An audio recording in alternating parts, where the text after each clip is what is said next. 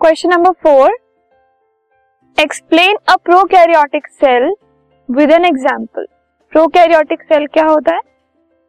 The cells that do not have a nuclear membrane cell के अंदर nucleus होता है, अगर कुछ सेल्स में न्यूक्लियस की मेम्ब्रेन नहीं है मतलब न्यूक्लियर न्यूक्लियर मेम्ब्रेन नहीं है मतलब उनका एक वेल डिफाइंड न्यूक्लियस नहीं है। अगर हम किसी भी चीज़ को बाउंड्री दे देते हैं, ठीक है?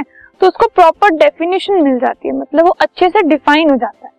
अगर किसी चीज़ की बाउंड्री नहीं है तो फिर वो अनडिफाइंड या फिर वेल डिफाइंड नहीं होता ठीक है? सो so, जो सेल्स जिनके पास न्यूक्लियर मेम्ब्रेन नहीं होती है मतलब जिनके न्यूक्लियस में मेम्ब्रेन नहीं होती है मतलब वो वेल डिफाइंड वो नहीं होते और उनके पास मेम्ब्रेन बाउंड सेल ऑर्गेनेज भी नहीं होती उन्हें प्रोकैरियोटिक सेल्स कहा जाता है। For example blue green algae और बैक्टीरिया जो होते हैं, उनके जो सेल्स हैं, वो प्रोकैरियोटिक होते हैं। This podcast is brought you by Hub Hopper शिक्षा अभियान अगर आपको ये पॉडकास्ट पसंद आया तो प्लीज़ लाइक शेयर और सब्सक्राइब करें। और वीडियो क्लासेस के लिए शिक्षा अभियान के यूट्यूब चैनल पर जाएँ।